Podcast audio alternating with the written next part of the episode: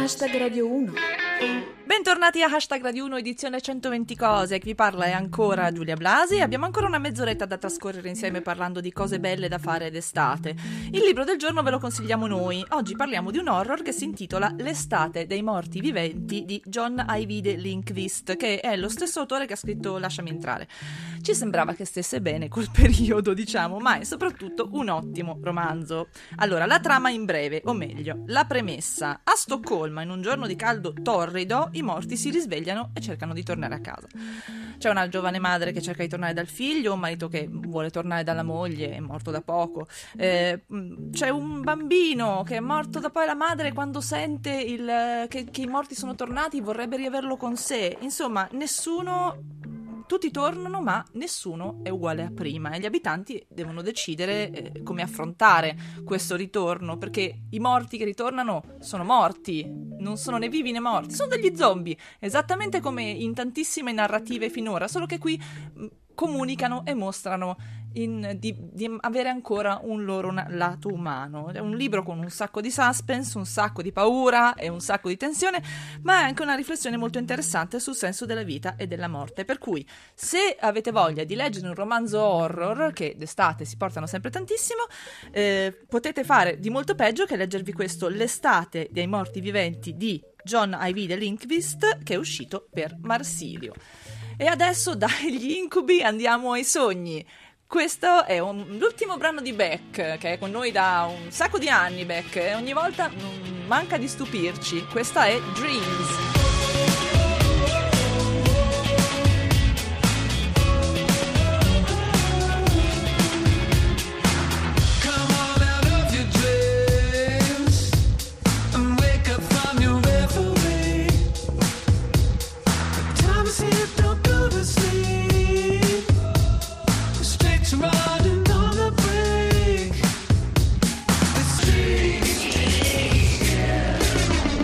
Questo mese siamo tornati abbastanza spesso in Sicilia con festival musicali, mostre, eccetera. Quello di cui vi parliamo con la nostra terza ospite di oggi non è proprio un evento, è un luogo. Però ce lo facciamo spiegare meglio da lei. Al telefono con noi c'è Diletta Parlangeli, giornalista. Buon pomeriggio, Ciao. Diletta. Ciao a tutti, ciao Giulia, piacere di essere con voi. È piacere nostro. Senti, noi parliamo di eh, un, un, posto, dicevamo, si chiama Farm Cultural Park ed è a Favara, dimmi che l'ho pronunciato. Favara. Favara, Favara. Io ho un po', un po di, di, retaggio nordestino e quindi tutti i miei accenti si ritraggono, però eh, Favara, eh, provincia di Agrigento. Intanto che cos'è? Allora, è un posto dalla difficile definizione, quella più accreditata è centro culturale, è un po' una galleria all'aperto, un po' eh, una, una sorta di casba siciliana dove succedono un sacco di cose. Ha una storia interessantissima questo posto ed è un po' eh, una rinascita dopo, dopo, l'horror di cui parlavi prima, insomma. Ecco, quindi siamo perfettamente in tema, no? passiamo dalla morte alla rinascita. esatto. Chi è stato a riportarlo in vita? Raccontacelo un po', perché ha veramente una storia particolare.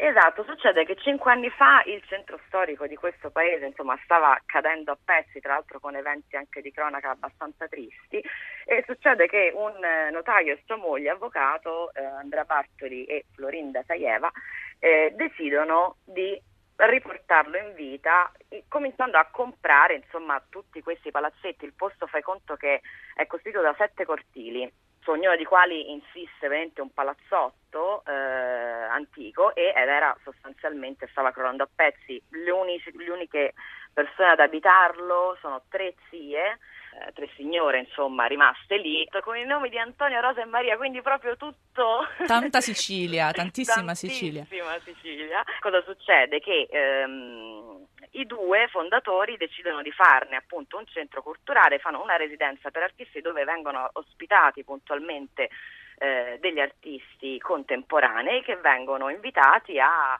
eh, stare lì insomma, per periodi di durata variabile a ovviamente eh, creare qualcosa eh, che sia strettamente legato poi al territorio, infatti questo, questa unione di cortili è tutta dipinta, ci sono mosse temporanee dentro che cambiano ogni quattro mesi, insomma il, c'è un grande fermento, ma la cosa bella è che si sente io sono stata lì qualche giorno fa, ehm, organizzano ovviamente poi concerti perché avevano tutti i loro gemellaggi, io ero lì a sentire un duo elettronico eh, in Montoya e in davvero in mezz'ora le stradine di questo, eh, di questo, centro si animano ed è bellissimo. Ci sono i bambini ovviamente che giocano nel cortile a calcio, poi si distraggono, vengono a sentire la musica, eh, gente che entra in questi posti di mostre. Eh, è davvero un, un posto incantevole. Ed è un dire. grande modo per recuperare tra l'altro i borghi italiani che spesso si spopolano per ragioni di modernità, perché i giovani se ne vanno per cercare lavoro fuori, da, soprattutto da, da, da, un'isola, ma in generale dal territorio italiano dove eh, l'occupazione cala, vanno a cercare lavoro nel, nei centri più grossi e quindi questi borghi pian pianino eh, vanno a morire e ci andrebbero se eh, periodicamente non arrivasse qualcuno che dice no, fermi tutti, lo recuperiamo, ci facciamo appunto in questo caso un centro per gli artisti. Perché poi noi sottovalutiamo moltissimo, perché ci siamo abituati, la quantità di ispirazione e di energia che può dare a una persona che crea un posto come Favara in questo caso, ma molti altri, perché non è l'unico eh, ritiro, buon ritiro per, per artisti, esatto. però funziona, funziona tantissimo funziona. e mi, mi, mi, viene da pensare che un artista straniero soprattutto troverebbe in un posto del genere una, un luogo meraviglioso per creare. Ma come no? Poi succede il, il, processo inverso, che i giovani stanno tornando, perché poi di cultura si, si, si campa. Assolutamente, è un business come qualsiasi altro business. Esatto, è rinata. Io ho parlato con, con delle ragazze lì che mm, insomma, la, lavorano, eh, hanno, hanno, comprato case, eh, ci spiegavano anche che eh, la, la, la, piazza principale di Favara, che è Piazza Cavour, lontana da questo, lontana stiamo parlando di 200 metri, però insomma eh, fino a 5 anni fa era un posto deserto. È eh, assolutamente rinata e ha portato lavoro e, e, presenze, addirittura da giugno a settembre 25.000 presenze e è, è molto bello e confortante e, e, dà speranza francamente un posto del genere. Cioè. Assolutamente, assolutamente.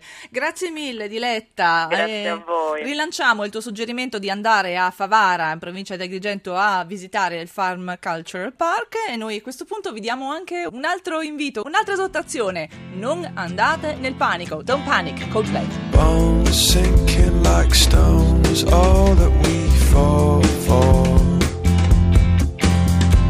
Homes, places we've grown, all of us are done for.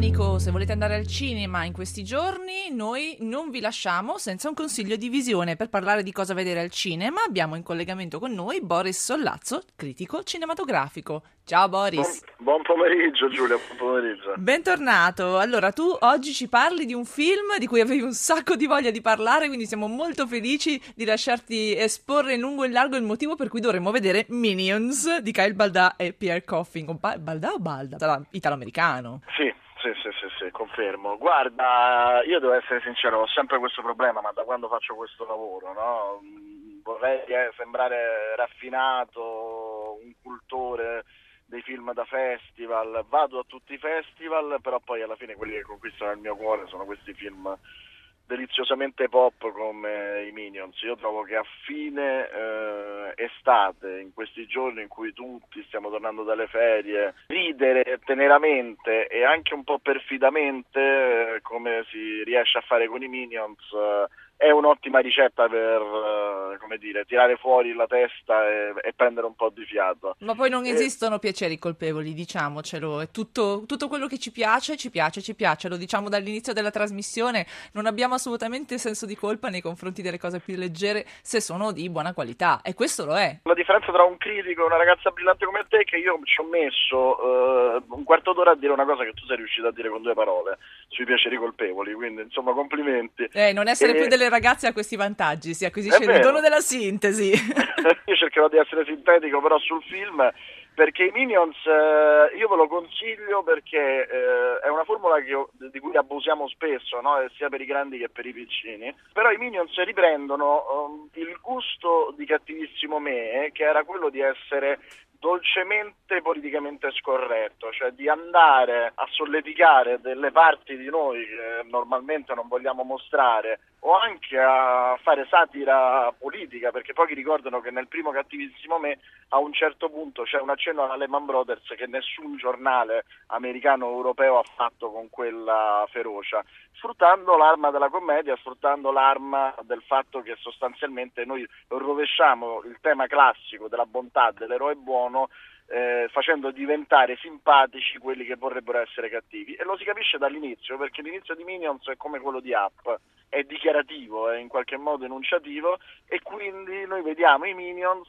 cercare un cattivo da seguire eh, nei secoli dei secoli, dall'uomo delle caverne fino a Napoleone. Purtroppo sono goffi e quindi eh, cercando di andare sul cannone di Napoleone lo fanno cadere pro, e fanno andare la palla di cannone proprio su Napoleone e l'uomo delle caverne a un certo punto in una battuta di caccia verrà sostanzialmente fatto fuori dagli stessi Minions. La, la, la, la, situazione è sempre quella. Sono, secondo me, la metafora di questa società in cui quasi nessuno riesce ad andare avanti per merito e molti per fortuna, per sorte e la maggior parte per aver, per aver trovato il loro cattivissimo me cioè un leader che vorrebbe avere solo vantaggi da una situazione non proprio limpida e che probabilmente poi viene superato dal, da, da, dalle situazioni. Qui poi troverete delle cose pazzesche, tipo una regina d'Inghilterra che fa mosse da wrestling, eh, troverete una scena finale con delle canzoni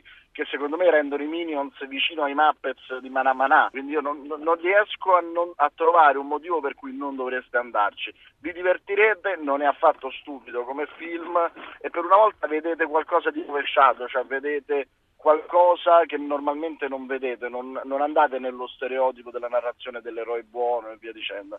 E con una capacità di fare commedia e comicità che è un po' più avanti rispetto a quello a cui siamo abituati. Quindi, ma anzi, sai che c'è, Giulia? Ti invito a vedere i Minions con me. Ecco, assolutamente. Andiamo a vedere i Minions, anche perché secondo me sarà molto pieno di adulti oltre che di ragazzini. Perché poi negli ultimi dieci anni, diciamo da Shrek in poi, mi pare che sia iniziata questa tendenza di fare film d'animazione che in realtà sono buoni per tutta la famiglia. Soprattutto grazie alla Pixar, anche se Shrek è poi DreamWorks, ma la Pixar ha fatto da leader e poi tutta una serie di case, tra cui la DreamWorks, ma anche tante altre hanno deciso di passare a un'animazione um, che non è solo più adulta, eh, è meno paternalistica perché era adulta anche quella, se vogliamo, disneyana, utilizzava temi molto profondi però in modo molto più paternalistico. Qua si, si prende il bambino e gli si dice come in Toy Story sei come me che ti racconto la storia, vieni e giochiamocela insieme. E infatti.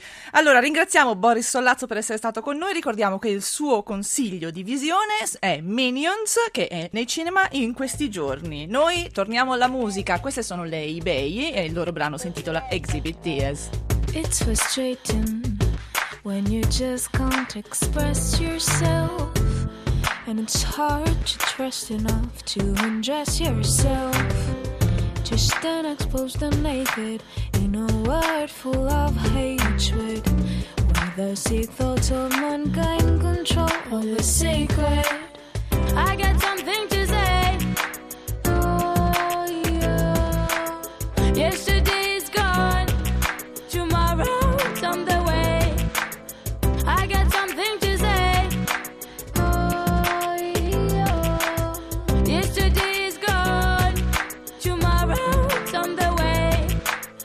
anche per oggi è tutto. Hashtag Radio 1 edizione 120 cose. Torna domani sempre con un sacco di consigli per la vostra estate. Continuate a parlare con noi. Siamo su Twitter con hashtag 120 cose oppure potete venire a trovarci sulla nostra pagina Facebook. Saluti! La puntata di oggi non sarebbe stata possibile senza Elena Zabeo in redazione, Ludovico Suppa in regia e Fulvio Cellini alla parte tecnica. Ora c'è il GR, domani. Ciao! It seems like every story told about us isn't meant to be. We fly, winds go.